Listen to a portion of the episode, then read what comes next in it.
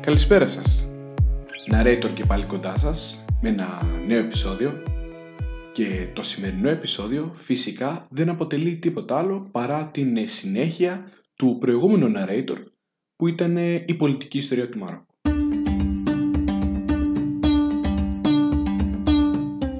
Το Μαρόκο όπως το αφήσαμε στο προηγούμενο επεισόδιο ανεξαρτοποιήθηκε το 1956 είναι ουσιαστικά η χρονιά στην οποία καταφέρουν να πω αποκοιοποιηθούν από τους ε, δυνάστες που είχαν από πάνω τους κυρίως από την Ισπανία και την Γαλλία όπως γνωρίσαμε καθώς υπήρχε το γαλλικό και το ισπανικό προτεκτοράτο. Λοιπόν, το γαλλικό προτεκτοράτο είχε αναπτύξει με επιτυχία τις επικοινωνίες, είχε προσθέσει σύγχρονες συνοικίες στις πόλεις και είχε δημιουργήσει μια ακμάζουσα γεωργία και μια σύγχρονη βιομηχανία βασισμένη στο απικιακό μοντέλο. Οι περισσότερες από αυτές τις δραστηριότητες ωστόσο διοικούνταν από τους Ευρωπαίους. Στον συνταγματικό τομέα δεν μπορούμε να πούμε ότι έχει σημειωθεί κάποια ανάπτυξη.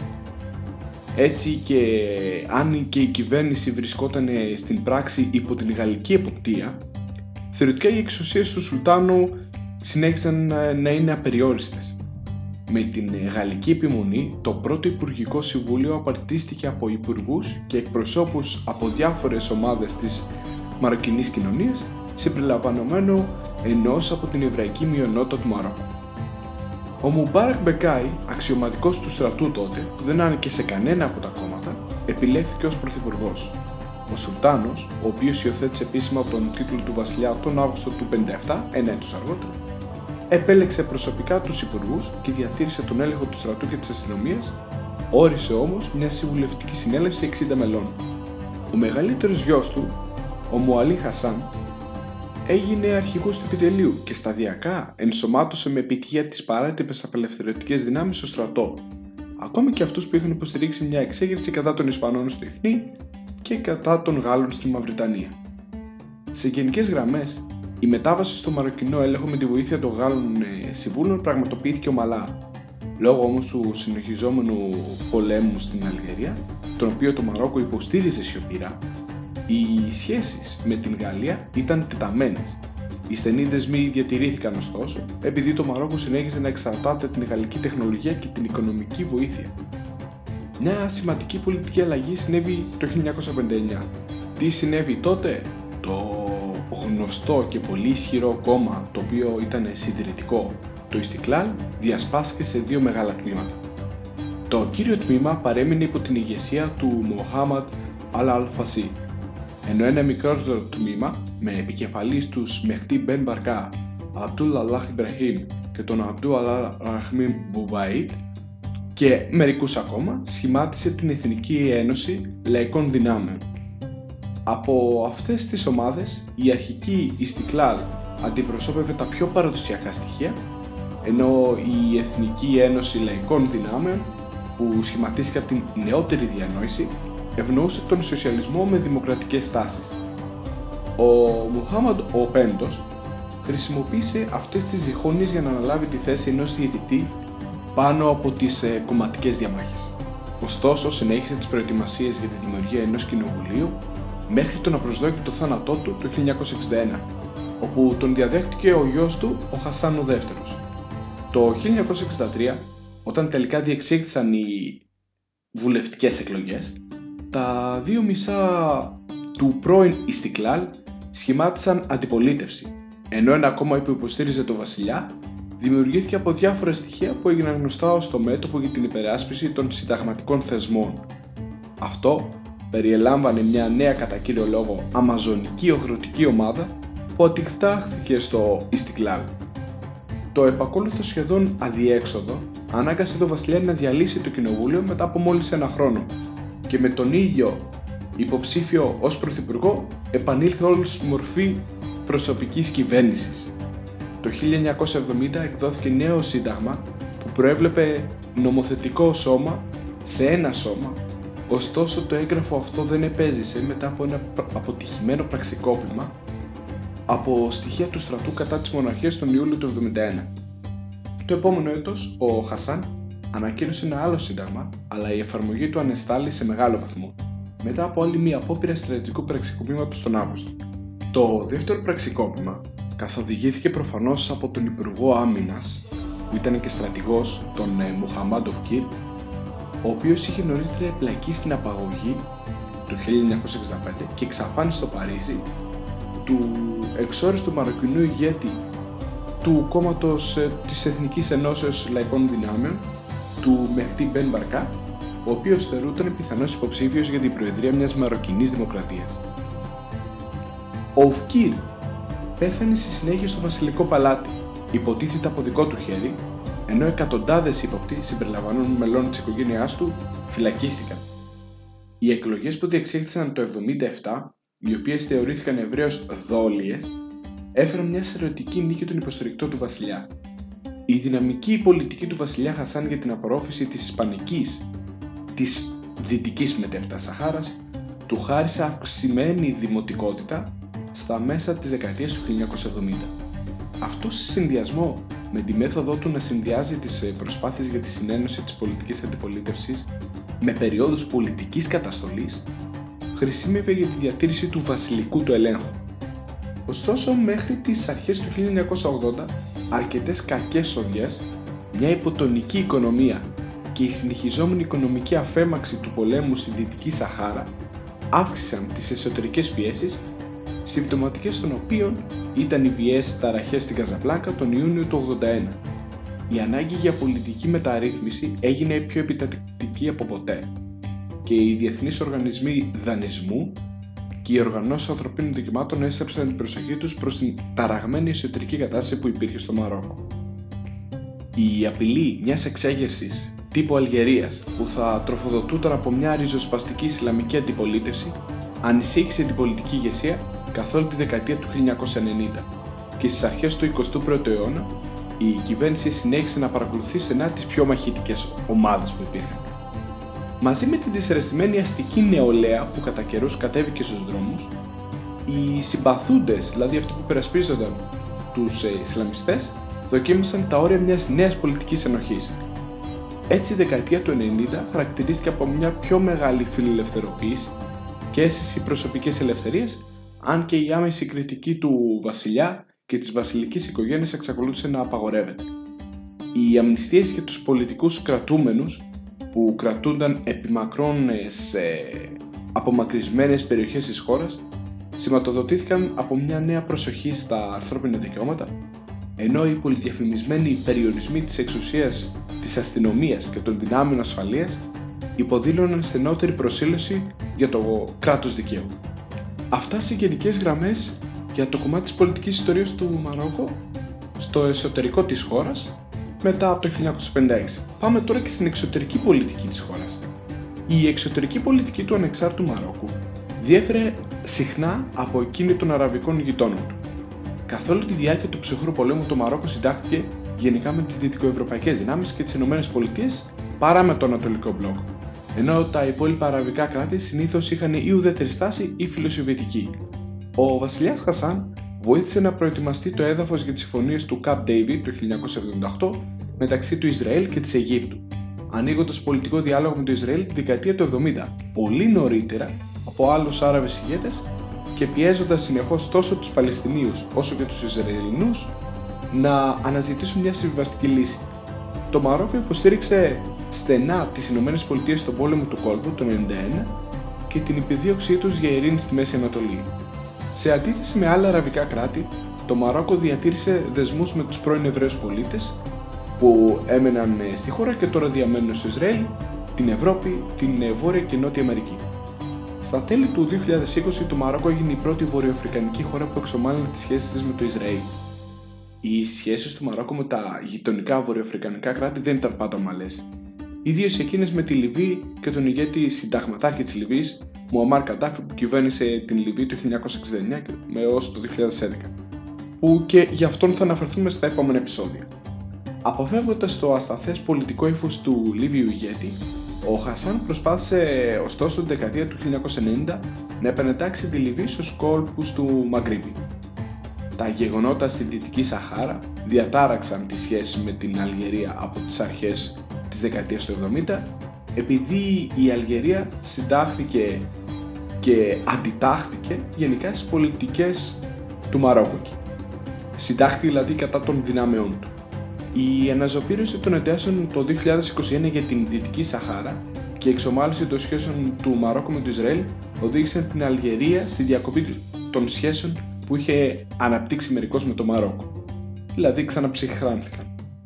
Πάμε τώρα στο κεφάλαιο Δυτική Σαχάρα. Όπως θυμάστε και από προηγούμενο επεισόδιο, είχαμε αναφερθεί και αποκλειστικά για την Δυτική Σαχάρα, όπου τα 4 πέμπτα του σημερινού της εδάφους ε, καλύπτεται ουσιαστικά από το Μαρόκο.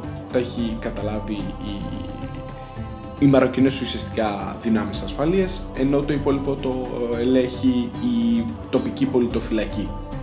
Λοιπόν, Δυτική Σαχάρα. Από τα μέσα της δεκαετίας του 1970, ο βασιλιάς Χασάν διεξήγαγε ενεργά εκστρατεία για τη διεκδίκηση των αξιώσεων του Μαρόκου στην Ισπανική Σαχάρα, χρησιμοποιώντας αρχικά αυτό το εθνικιστικό ζήτημα για να συγκεντρώσει την αναγκαία εσωτερική υποστήριξη που αποζητούσε. Τον Νοέμβριο του 1975, αφού μια αποστολή του ΙΕ ανέφερε ότι η πλειονότητα των Σαχράουι επιθυμούσε την ανεξαρτησία και συνέστησε αυτοδιάθεση στην περιοχή, ο Χασάν απάντησε με την πράσινη πορεία, όπως επωνομάστηκε, κατά την οποία περίπου 200.000 εθελοντές στάθηκαν άοπλοι πέρα από τα σύνορα για να εκδικήσουν την Ισπανική Σαχάρα.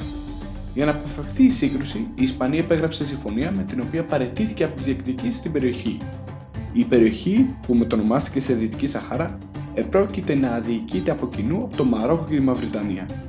Μέχρι τις αρχές του 1976, τα τελευταία Ισπανικά στρατεύματα είχαν αποχωρήσει αφήνοντας το Μαρόκο να παλεύει με μια αυξανόμενη δύναμη ανταρτών της Σαχάρα που ονομάστηκε το Λαϊκό Μέτωπο για την Απελευθέρωση της Σαγκουάια, Ελχαμρά και του Ρίο Ντεόρο. Σας θυμίζει κάτι αυτό; Είναι το μέτωπο Πολυσάριο, το Πολυσάριο Φρόντο, το οποίο είχαμε αναφερθεί σε προηγούμενο επεισόδιο.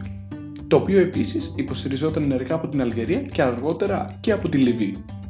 Η πρόταση του Χασάν ήταν να διεξαχθεί δημοψήφισμα στην περιοχή του 1981, αλλά αυτό απορρίφθηκε από την ηγεσία του μετόπου Πολυσάριο ως υπερβολικά βασισμένο στους όρους που ήθελε το Μαρόκο. Οι μάχες συνεχίστηκαν και το Μαρόκο κατάφερε να εξασφαλίσει περίπου τα 2 τρίτα της περιοχής, εντός των αμυντικών τυχών μέχρι το 1986. Εν τω μεταξύ, ξόριστη η κυβέρνηση της περιοχής, η Αραβική Λαϊκή Δημοκρατία της ε, Σαχραουή κέρδισε την αναγνώριση από όλο και περισσότερες ξένες κυβερνήσεις.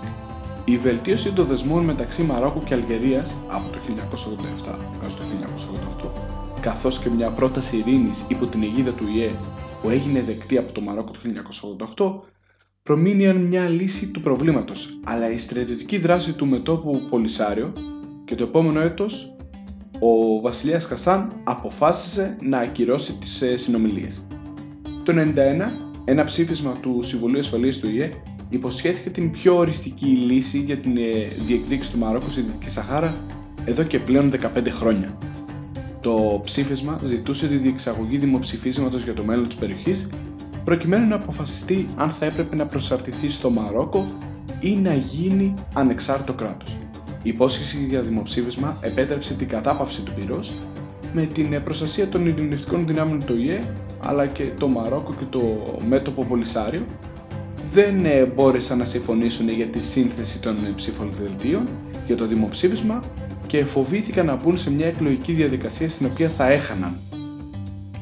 Αν και επιτεύχθηκε συμφωνία για άλλα ζητήματα, όπως οι πολιτικοί κρατούμενοι, η εχμάλωτη του πολέμου μέσω της διαμεσολάβησης του ΟΗΕ, το διέξοδο σχετικά με τον κώδικα διεξαγωγής του δημοψηφίσματος συνέχιζε να υπάρχει, αφήνοντας το ζήτημα άλυτο. Μέχρι το 2001 το Μαρόκο δεν ήταν πλέον ανοιχτό στη διεξαγωγή του δημοψηφίσματος. Λοιπόν, όπως ε, καταλάβατε, ουσιαστικά ως τώρα αναφέραμε την πολιτική ιστορία του Μαρόκου, αναφέραμε την εξωτερική πολιτική, είναι άξια αναφοράς πριν κλείσουμε και το επεισόδιο να πούμε δύο λόγια και για τους βασιλιάδες του Μαρόκου οι οποίοι ήταν πολύ σημαντικοί στην ε, ιστορία του Μαρόκου αλλά κυρίως θα μιλήσουμε για τους ε, νεότερους, αυτούς οι οποίοι επηρεάζουν το σήμερα. Λοιπόν, θα οδηγηθούμε στα τελευταία χρόνια του Χασάν. Στα τέλη δεκαετίας του 1990, ο βασιλιάς Χασάν ο δεύτερος είχε τη διάκρισή του ως τον μακριοβιότερο μονάρχη του αραβικού κόσμου. Προώθησε ενεργά ένα πρόγραμμα φιλελευθεροποίησης στο Μαρόκο και κατάφερε να αναδιαμορφώσει την εικόνα ενός παλαιού τύπου απολυταρχικού αναδιαμορφώνοντάς το από τον εαυτό του μέσα από τις στάχτες του και την χώρα του ώστε να αντανακλούν πιο προοδευτικές αξίες. Οι νέες πολιτικές ελευθερίες και συνταγματικές ρυθμίσεις που τέθηκαν σε ισχύ τη δεκαετία του 90 για το Μαρόκο κορυφώθηκαν με την εκλογή της πρώτης κυβέρνησης της αντιπολίτευσης στο Μαρόκο εδώ και 30 χρόνια. Το 97 τα κόμματα της αντιπολίτευσης κέρδισαν το μεγαλύτερο μπλοκ εδρών στην κάτω βουλή και τον Μάρτιο του 98 ο Αμπτεραχμανέ Ιουσουφί ή αλλιώς στα αραβικά Αμπτού Αλ Λαραχμάν Ιουσουφί ηγέτης της ε, Σοσιαλιστικής Ενώσεως Λαϊκών Δυνάμων διορίστηκε πρωθυπουργός.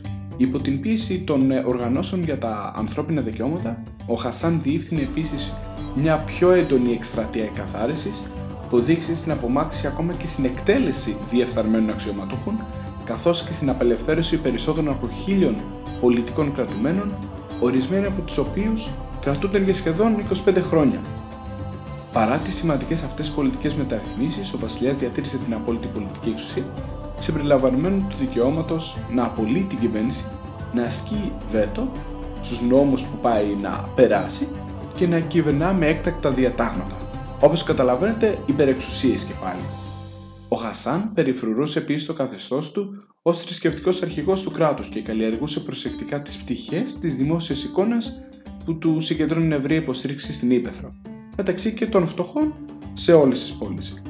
Χρησιμοποιώντας δημόσιες δωρεές, επέβλεψε την ολοκλήρωση τον Αύγουστο του 1993 ενός τεράστιου τζαμιού αξίας 600 εκατομμυρίων δολαρίων που χτίστηκε στην ακτογραμμή της Καζαπλάνκα, το οποίο διαθέτει αναδιπλούμενη οροφή και ισχυρή πράσινη ακτίνα λέιζερ που στοχεύει στη Μέκα από την κορυφή του πανύψηλου μιναρέτου. Παραδόξως οι κυριότεροι πολιτικοί του αντίπαλοι εντοπίστηκαν επίσης στον θρησκευτικό στίβο, μεταξύ των Ισλαμιστών μαχητών, τους οποίους προσπάθησε να κρατήσει σε αυστηρά όρια και πλαίσια. Αλλά ακόμη και σε αυτό το πεδίο της διαμάχης έδειξε κάποια ευελιξία. Το 1994 ο Χασάν έδωσε χάρη σε ορισμένους πολιτικούς κρατουμένους, με δεσμούς ή θρησκευτικές ομάδες που ασκούσαν κριτική στη μοναρχία.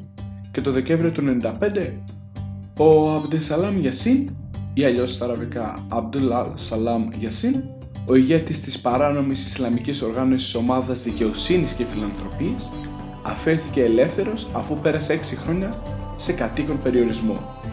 Ο Χασάν πέθανε τον Ιούλιο του 99 και ενέλαβε ο γιος του, ο Μοχάμαντ ο έκτος. Ο Μοχαμάντ ο έκτος είναι ο σημερινός βασιλιάς του Μαρόκου και ανέλαβε την ία της κυβέρνησης και αντιμετώπισε αμέσως μια πολιτική δίνη στο Μαρόκο μένονταν αντιπαραθέσεις σχετικά με τις κυβερνητικές προτάσεις για την ε, παροχή ευρύτερης πρόσβασης των γυναικών στη δημόσια ζωή, συμπεριλαμβανομένε μεγαλύτερης πρόσβασης στην εκπαίδευση, της πληρέστερη εκπροσώπησης στην κυβέρνηση και τη δημόσια διοίκηση, για την παροχή μεγαλύτερης ισότητας στην κοινωνία και περισσότερα δικαιώματα στο γάμο, την κληρονομιά και το διαζύγιο. Ένα φιλελεύθερο πρόγραμμα αυτού του τύπου στην ε, συντηρητική και θρησκευτική κοινωνία του Μαρόκου τροφοδότησε κατευθείαν τη διαφωνία μεταξύ των Ισλαμικών ομάδων και διάφορες οργανώσεις από μουσουλμάνους φωτομεταλλιστές οι οποίοι αποτελούσαν μέλη διεθνών οργανώσεων και ανθρωπίνων δικαιωμάτων οι οποίες κατέληξαν σε μεγάλες διαδηλώσεις στην Καζαπλάκα και το Ραμπάτ για να υποστηρίξουν ή να αντιταχθούν στις ε, κυβερνητικές εξαγγελίες. Καθώς μια σειρά λαϊκών διαδηλώσεων και εξεγέρσεων σάρωσε τη Μέση Ανατολή και τη Βόρεια Αφρική στις αρχές του 2011, στις 20 Φεβρουαρίου Μαροκινοί διαδηλωτές υπέρ της δημοκρατίας πραγματοποίησαν συγκεντρώσεις στις μεγάλες πόλεις της χώρας για να ζητήσουν οικονομικές και πολιτικές μεταρρυθμίσεις. Υπήρξαν αναφορές για σποραδικές συγκρούσεις μεταξύ των διαδηλωτών και της αστυνομία κατά τη διάρκεια των διαδηλώσεων. Τον Μάρτιο του ίδιου έτους, ο Μοχαμάντ απάντησε στην έκσταση του φιλοδημοκρατικού ακτιβισμού στο Μαρόκο, υποσχόμενος να προωθήσει πολιτικές μεταρρυθμίσεις όπως η δημιουργία ανεξάρτητης δικαιοσύνης και η ενίσχυση του ρόλου του Κοινοβουλίου στην κυβέρνηση. Τον Ιούνιο του ίδιου έτους, ο Μοχαμάτ προσπάθησε να αποτρέψει το κίνημα διαμαρτυρίας προτείνοντας ένα νέο σύνταγμα, το οποίο θα περιόριζε τις εξουσίες του και θα ενίσχυε την αντιπροσωπευτική κυβέρνηση. Το νέο έγγραφο διεύρυνε τις εξουσίες του Πρωθυπουργού και του Κοινοβουλίου, αλλά διατήρησε τον ρόλο του ως βασιλιά και ως τελική αρχή σε όλους τους τομείς της κυβέρνησης και τον αποκλειστικό έλεγχο στις θρησκευτικές υποθέσεις, την ασφάλεια και τη στρατηγική πολιτική. Οι ψηφοφόροι ενέκριναν το νέο σύνταγμα σε δημοψήφισμα τον Ιούλιο παρά τις αντιρρίες που υπήρχαν από τους επικριτές του που τον κατηγόρησε ότι έκανε πολύ λίγα για να ανοίξει το πολιτικό σύστημα. Το κόμμα της δικαιοσύνης και της ανάπτυξης, ένα μετριοπαθές Ισλαμιστικό κόμμα που είχε εκστρατεύσει για οικονομικές μεταρρυθμίσεις και κατά της διαφθοράς, κέρδισε 107 από τις 395 βουλευτικές έδρες στις εκλογές που διεξήχθησαν τον Νοέμβριο του 2011. Σύμφωνα με το νέο σύνταγμα που υπήρξε, ο Μοχαμάντ διόρισε πρωθυπουργό τον Αμπτελίλαχ Μπενκυρανέ, τον ε, ηγέτη του κόμματος που μόλις προαναφέρθηκε. Το κόμμα αυτό και ο Μπενκυρανέ υιοθέτησε μια γενική ρεαλιστική προσέγγιση στην κυβέρνηση. Το κόμμα ήταν συνεργάσιμο με τη μοναρχία, η οποία παρέμεινε νόμιμη στα μάτια του μαροκινού λαού παρά την Αραβική Άνοιξη, η οποία επίσης θα εξηγηθεί στα επόμενα επεισόδια, και εξέφρασε έλλειψη ενδιαφέροντος για την προώθηση της νομοθεσίας για θρησκευτικά ζητήματα. Οι στενοί δεσμοί του συνασπισμού με την ε, μοναρχία ωστόσο εμπόδισαν την κυβέρνηση από το να επιτύχει σημαντικές μεταρρυθμίσεις. Παρ' όλα αυτά η δημοτικότητα του κόμματος, του κόμματος δικαιοσύνης και ανάπτυξης, παρέμεινε ισχυρή και διεύρυνε την εκπροσώπησή τους στις τοπικές εκλογές του 2015 και στις βουλευτικές του 2016. Παρά αυτά, ο ηγέτης του κόμματος, αν και δημοφιλής μεταξύ των υποστηρικτών του δικού του κόμματος, δεν μπόρεσε να σχηματίσει συνασπισμό λόγω της ασυμβίβασης προσέγγιση του και της διαπραγματεύσει που υπήρξαν στο συνασπισμό. Ο βασιλιάς τον απέμεψε τον Μάρτιο του 2017 και ανέθεσε στον ε, Σαντεντίν Ελ Οτμανί έναν ηγέτη του κόμματος Δικαιοσύνης και Ανάπτυξης με φήμη συμβιβασμού και συνένωσης να σχηματίσει κυβέρνηση. Εν τω μεταξύ, το Μαρόκο είδε τις χειρότερες ταραχέ από την Αραβική Άνοιξη στην ε, περιοχή του Ριφ, μια περιοχή που αποτελείται κυρίως από Βέρβερους, ο λαός του Ριφ δηλαδή, η οποία είχε παραμιληθεί για μεγάλο χρονικό διάστημα και ήταν μια από τις ε, περιοχές από τις ε, πιο φτωχές περιοχές της χώρας.